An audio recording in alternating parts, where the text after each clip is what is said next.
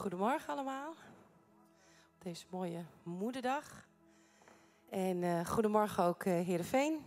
En alle mensen die online kijken. Nicola, jij bent nu in Heerenveen. Goedemorgen. Oh, mijn preekstoel staat er al.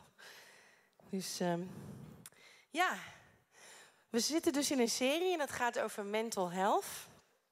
Mentale gezondheid, wat ontzettend belangrijk is. Het is heel goed om voor, goed voor je lichaam te zorgen, maar ook goed om voor je geest te zorgen. En er kunnen zoveel dingen zijn die ons kunnen afhouden van ja, het geloof van God en ook waar we onszelf in belemmeren. En vanochtend gaan we het hebben over angsten. Ik vond het zelf best wel een lastig thema, want uh, ik heb natuurlijk wel eens gesproken over bezorgdheid en je wilt ook niet steeds hetzelfde zeggen. Dus uh, ik hoop dat ik er iets uh, moois van heb gemaakt. En ehm, angst is namelijk op zichzelf geen verkeerde emotie. Ik had deze week even met een paar van, hey, ben je wel eens bang? En dan is, dan is angst vaak, hè, leggen we uit als een negatieve emotie. Een negatieve emotie. Maar dat is het eigenlijk niet, want angst helpt ons gewoon om te overleven. Het is een aangeboren emotie die je kan waarschuwen op tijd voor gevaar. Oh, mijn iPad gaat gek doen. Het leidt vaak tot een automatische reactie. Wat ga je doen? Vechten, vluchten of verstijven? Als je echt heel bang wordt, dan heb je vaak die reactie. Als je op straat loopt en er komt recht op jou een auto af bijvoorbeeld, dan raak je lichaam in opperste staat van paraatheid, toch? Je hart gaat sneller kloppen, je ademhaling versnelt, je bloeddruk schiet omhoog en je spieren gaan zich aanspannen. Want waarschijnlijk wil je voor die, hè, dan denk je ik spring snel voor die auto weg.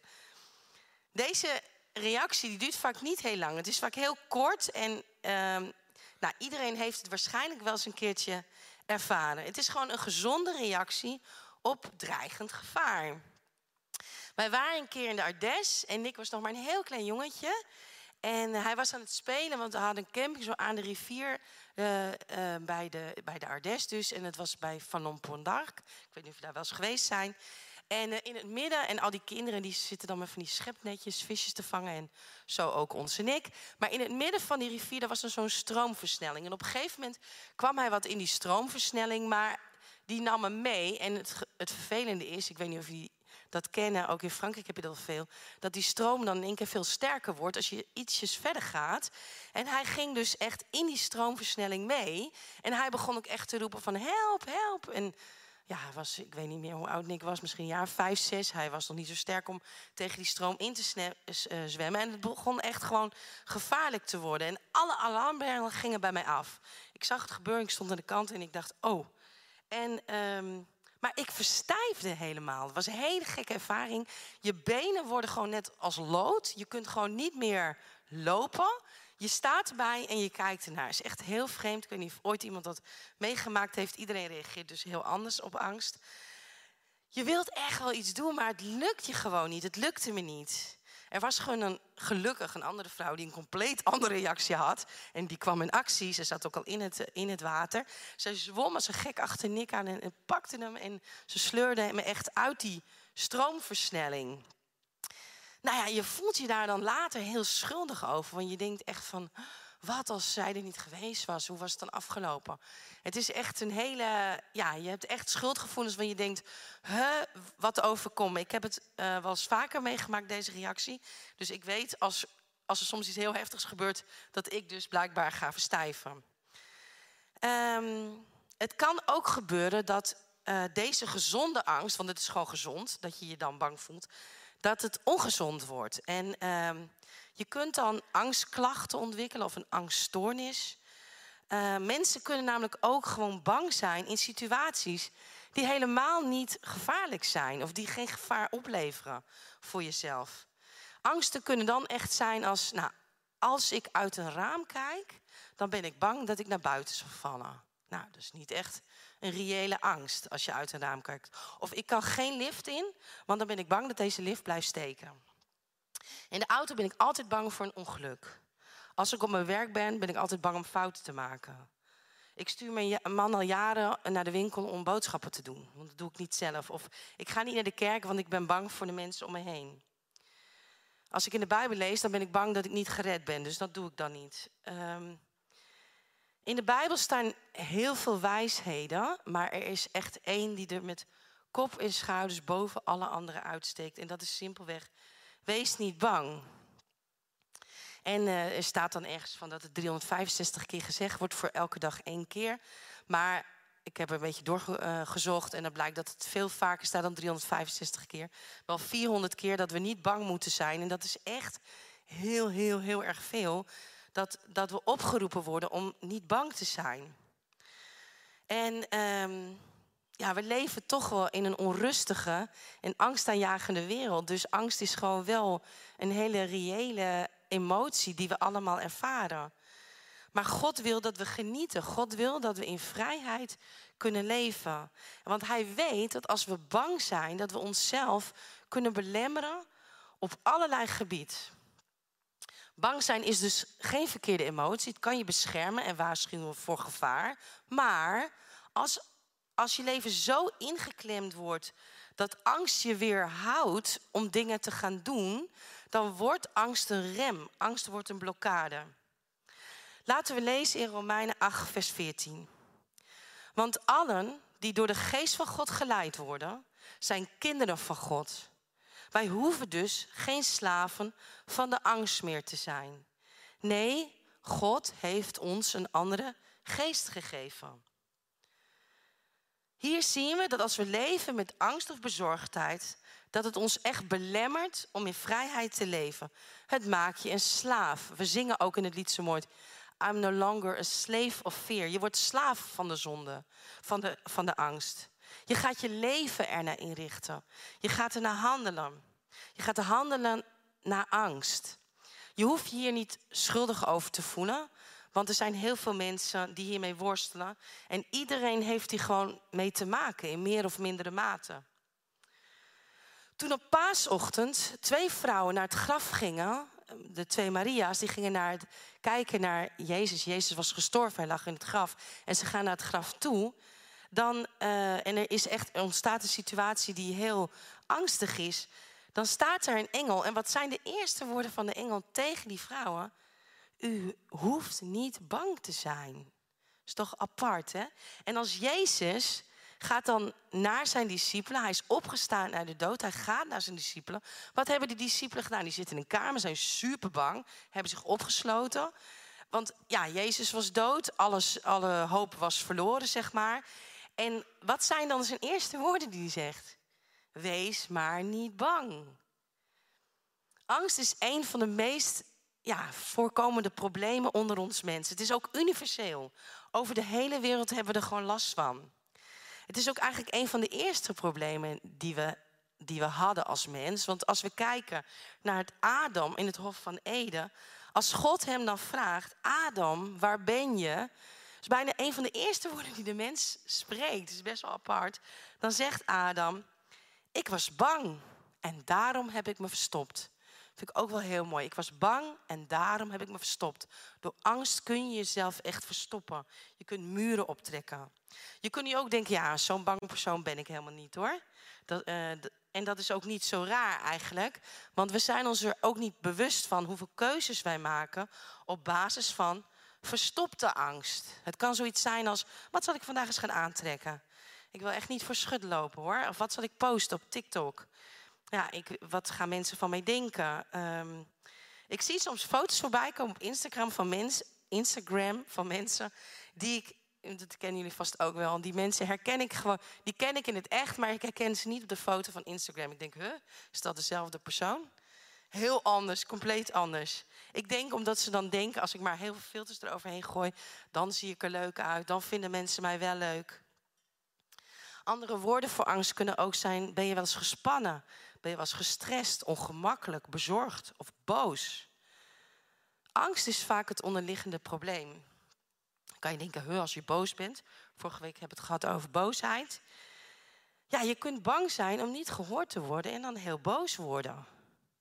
Bang dat je niet op waarde wordt geschat. kan je heel boos om worden. Als je ook kijkt in onze samenleving, we leven in een boze samenleving. De mensen worden steeds ja, geprikkelder, geïrriteerder. Mensen hebben cordon, cordonontje. En uh, dat komt denk ik echt omdat we leven in een angstige tijd. Uh, je merkte dat ook heel erg tijdens corona. Als je dan, uh, dat mensen gewoon heel erg, uh, nou, bijna een beetje op het agressieve af waren. Soms als je bij de kassa stond en naar hun idee stond je iets te dicht op ze. Ik heb het ook meegemaakt dat iemand dan heel erg agressief naar me reageerde van uh, doe eens een stapje achteruit. En ik denk dat echt angst daar gewoon onder ligt. Angst dan om ziek te worden. Er zijn zoveel dingen om bang voor te zijn. Controle kwijtraken over je eigen leven. Eenzaamheid, afwijzing of angst om te falen. Angst voor God is er ook een. Er zijn ook mensen echt bang voor God. Dat God altijd met het vingertje vanuit de hemel naar je neerkijkt en alleen maar kijkt om jou te straffen. Mijn moeder, het is vandaag moederdag, dus ik dacht ik wil ook hebben over mijn moeder. Die vroeg altijd aan mij toen ik jonger was of ik wel voor haar zou zorgen als ze ouder werd. Ze had er echt super vaak over en ik was toen denk tussen de 20 en de 30. En dat was echt wel van, kom je later wel bij mij op een bezoek als ik in het bejaardentehuis zit. En ja, haar grootste angst was eigenlijk dat ze daar zou komen te zitten en dat haar kinderen niet meer bij haar zouden komen. Eigenlijk, ik denk een soort verlatingsangst. Ja, ze vroeg dan heel vaak dus, kom je wel? Uh, en, en, uh, maar het was echt heel... Uh, vervelend. Want ik dacht, wat zeurt ze nou de hele tijd? Of ik wel of niet kom. En dat zijn ook dingen waar je tussen de 20 en 30 helemaal niet mee bezig bent. En, uh, maar op een gegeven moment stopte ze daar ineens mee. En ik dacht, oh, het is wel opvallend dat ze dat uh, ineens niet meer vraagt. Dus ik vroeg aan haar, hé hey mam, waarom vraag je het eigenlijk niet meer aan me? En ze zei, nou, dat komt door iets wat jij gezegd hebt.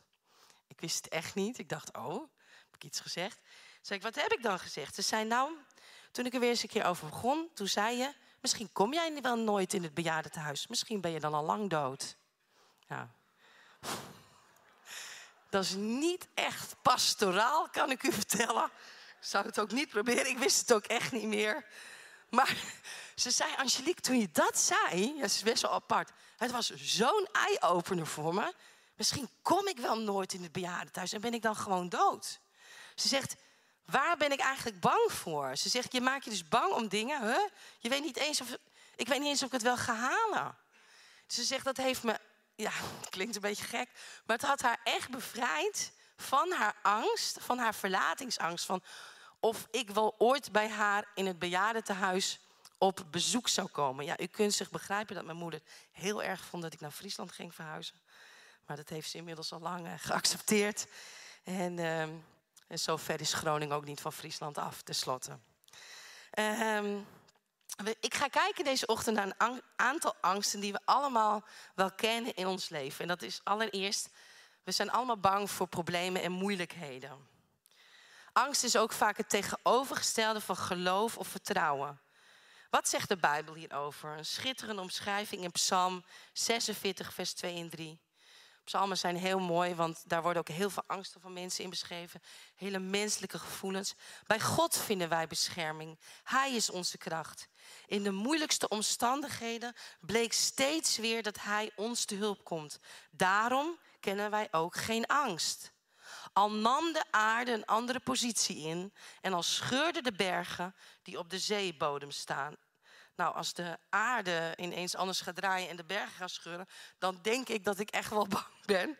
Maar dat staat hier. Een prachtig beeld over wie God is en wie Hij voor jou wil zijn. Hij wil namelijk bescherming geven. Hij is jouw kracht. Er zijn zoveel dingen om ons bezorgd over te maken, om ons zorgen over te maken, om bang voor te zijn. Omstandigheden kunnen supersnel veranderen. Mensen kunnen je heel snel teleurstellen. De economie gaat soms goed, soms super slecht. En als we onze zekerheid daaruit moeten halen, of uit ons eigen gevoel, of uh, uit onze omstandigheden, dan worden we gewoon als een soort yo-yo.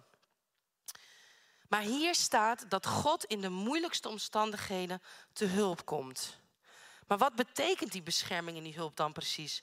Betekent dat dan als ik maar hard genoeg gelovig ben, dat mij niets zal overkomen? Nou, ja, ik geloof dat het niet zo is. Er is een verschil waarin ja, je in je leven waarin je geen kwaad overkomt en een leven waarin je je veilig en geborgen mag weten, wat er ook gebeurt. God gaat met je mee in je pijn. Hij gaat met je mee in je moeite. Hij gaat met je mee in je angsten. Dat is echt het grote verschil als God je toevlucht is.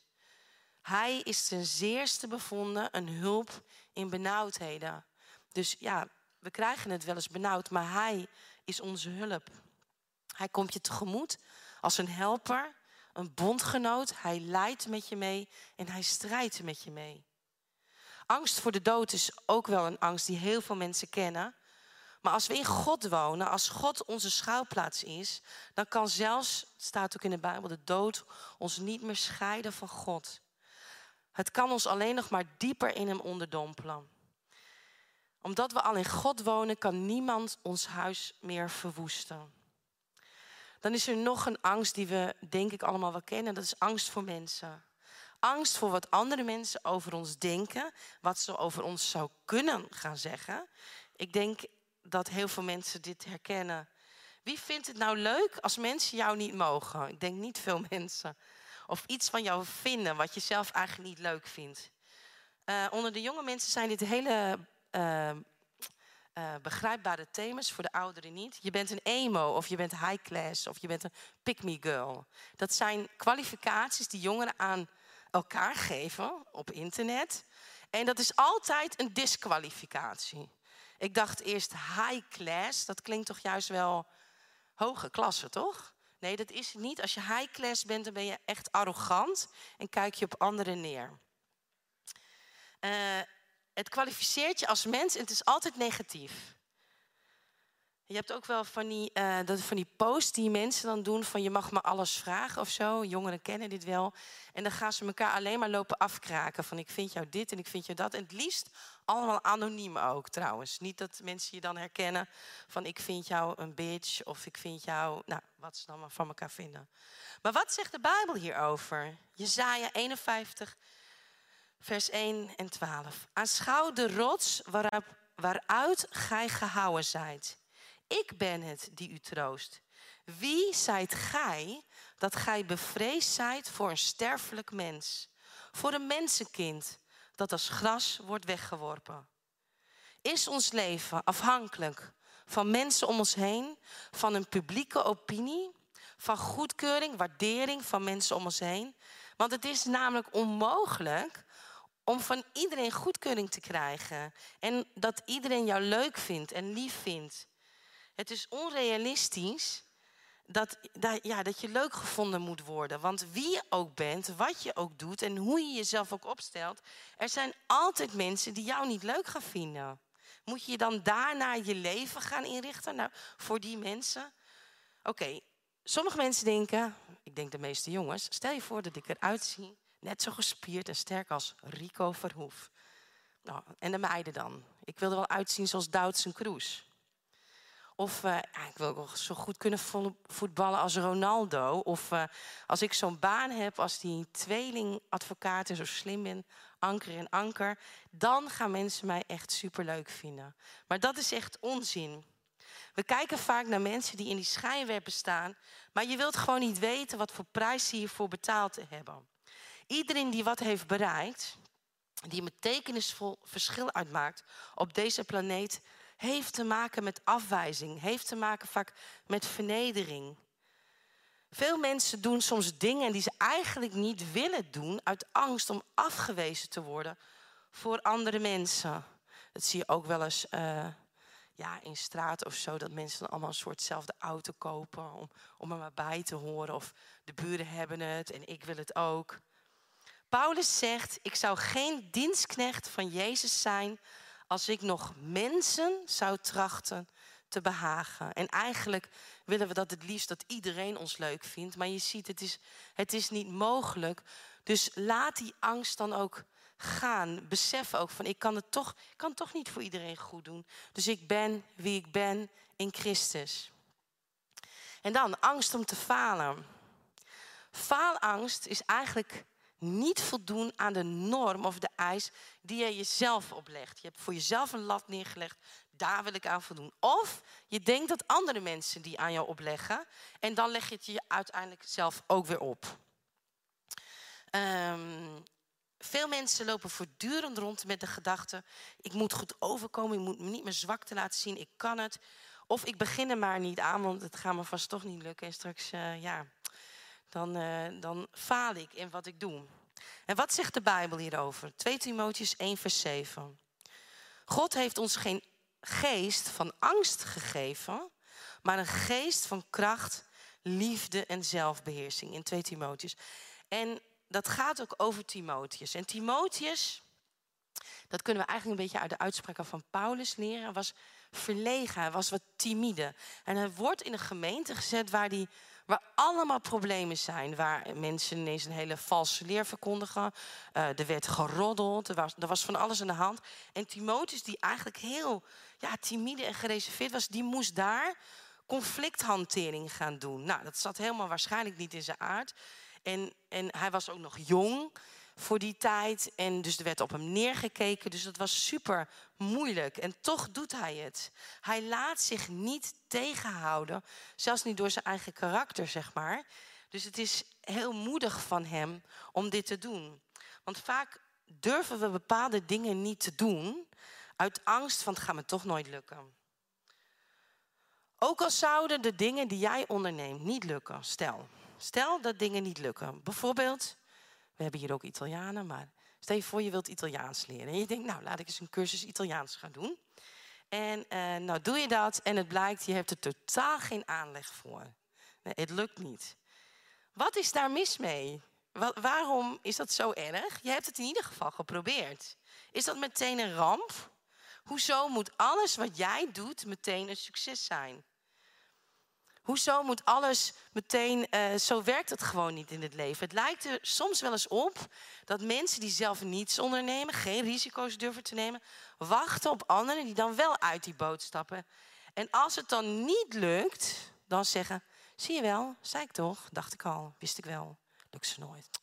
Had ze nooit aan moeten beginnen.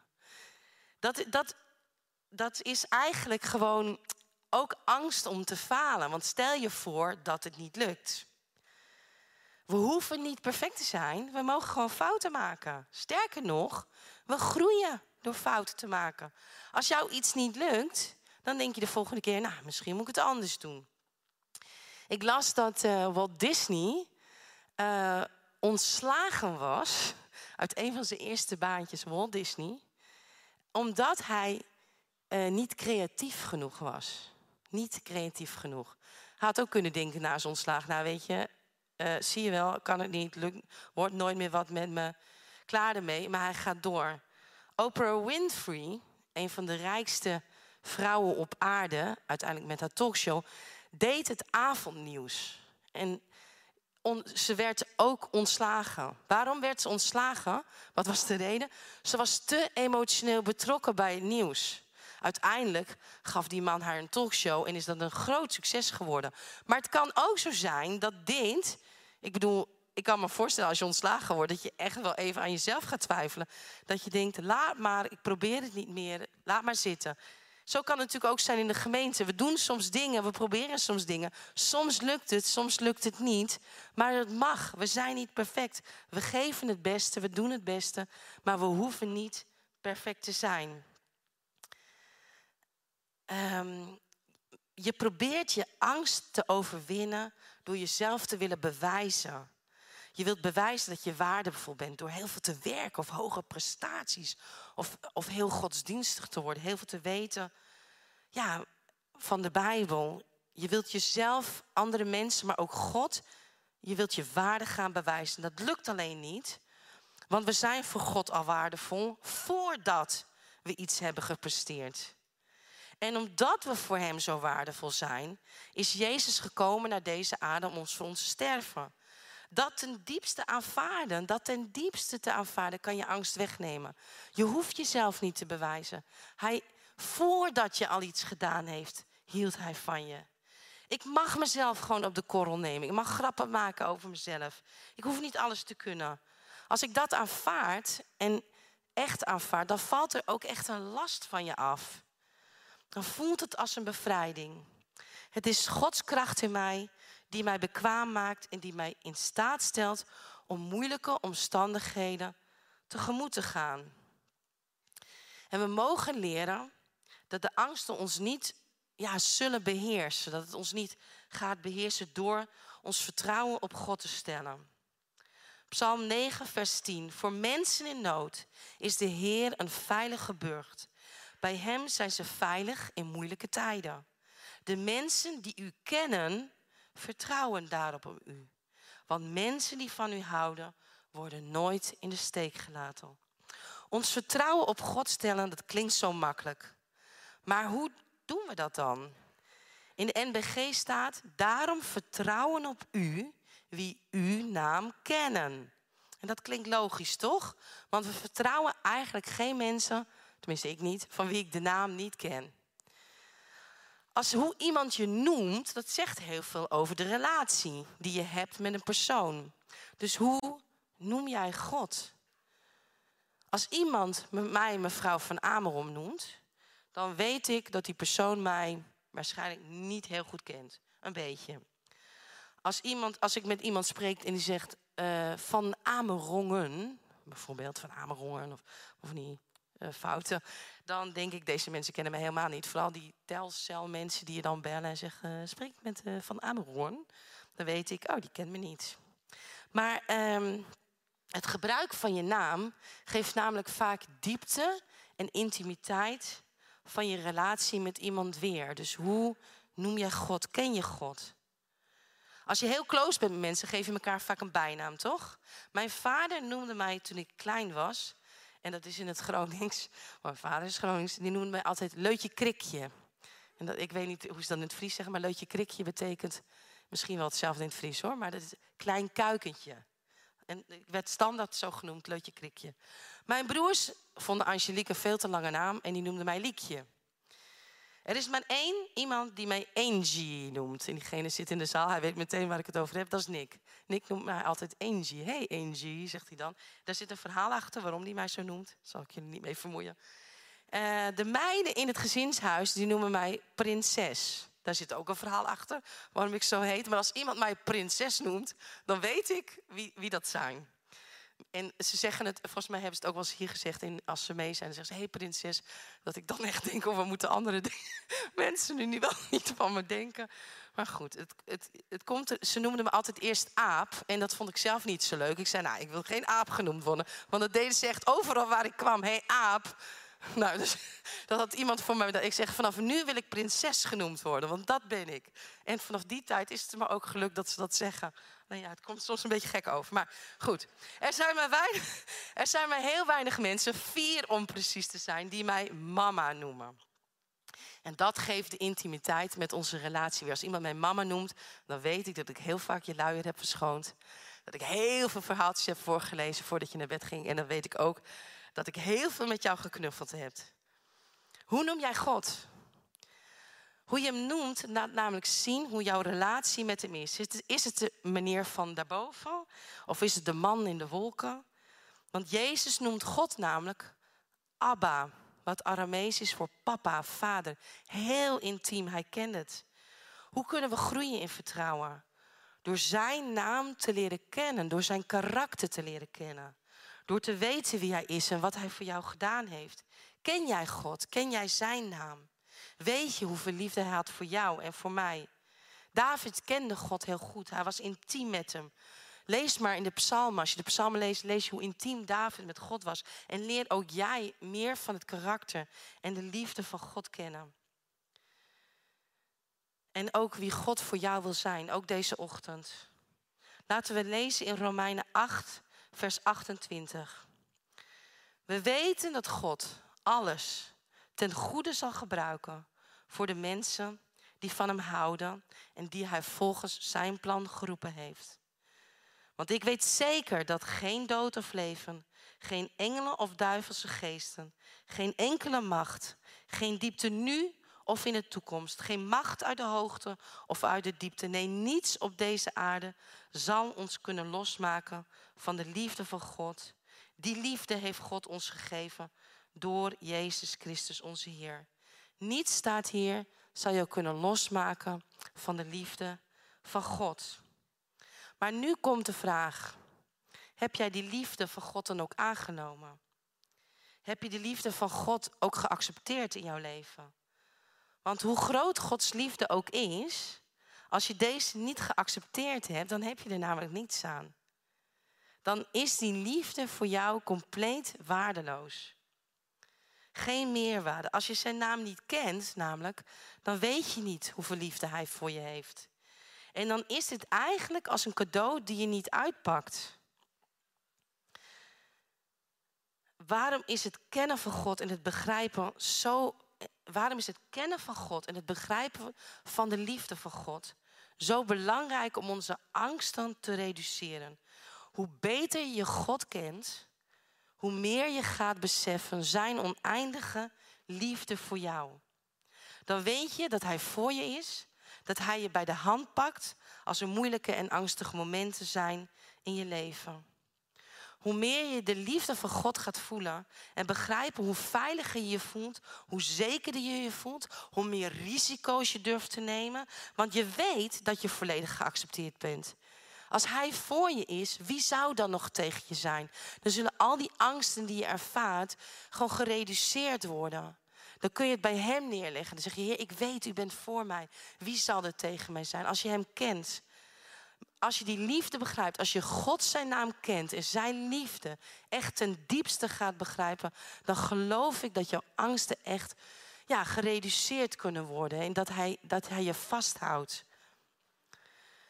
Dan staat er ook in de Bijbel, zelfs al ga ik door een dal van diepe duisternis, ik vrees geen kwaad, want gij zijt bij mij. Tot zover. Ik wil bidden voor dit woord. Laten we bidden. Lieve Vader in de hemel. Dank u wel, Heer, dat u, dat u zo vaak in uw woord zegt, Heer, ja, dat we niet bang hoeven te zijn. Heer, er zijn zoveel dingen die op ons afkomen waar we eigenlijk wel bang voor zijn. Heer, de, ja, de oorlog in de Oekraïne, Heer, en ja, zoveel, zoveel uh, ja, problemen hier in de wereld. En uh, wat we allemaal om ons heen zien, dat maakt ons bang. En ook zelf hier kunnen we bang zijn voor zoveel dingen. Voor de mensen om ons heen. Of ja, dat we toch niet durven uitstappen, Heer, omdat we bang zijn om te falen.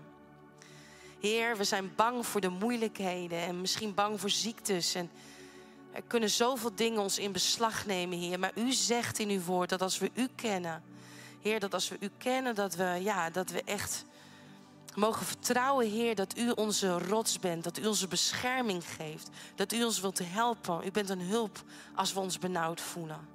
Heer, en ik wil ook bidden, Heer, voor al die mensen die u nog niet kennen, Heer, dat ze ja, toch mogen weten, dat ze het mogen ze ervaren, Heer, dat u er ook voor hun wilt zijn. Dat je deze ochtend ook Jezus kunt aannemen in jouw leven. En dat je dit mag ervaren. Maar wat ik ook zeg, als je de liefde die er wel is, als je het niet aanneemt, dan is het voor jou niets. Dan is het waardeloos. En ik geloof dat je het vanochtend kunt ervaren. Ik geloof dat je het vanochtend kunt voelen. Dat je geen slaaf meer hoeft te zijn van je angsten. Dat je het mag afleggen. Dat je het mag leggen bij de voeten van Jezus. En dat je het daar mag laten. Maar je moet God zijn naam leren kennen. Je moet zijn liefde willen aanvaarden aanvaarden in jouw leven.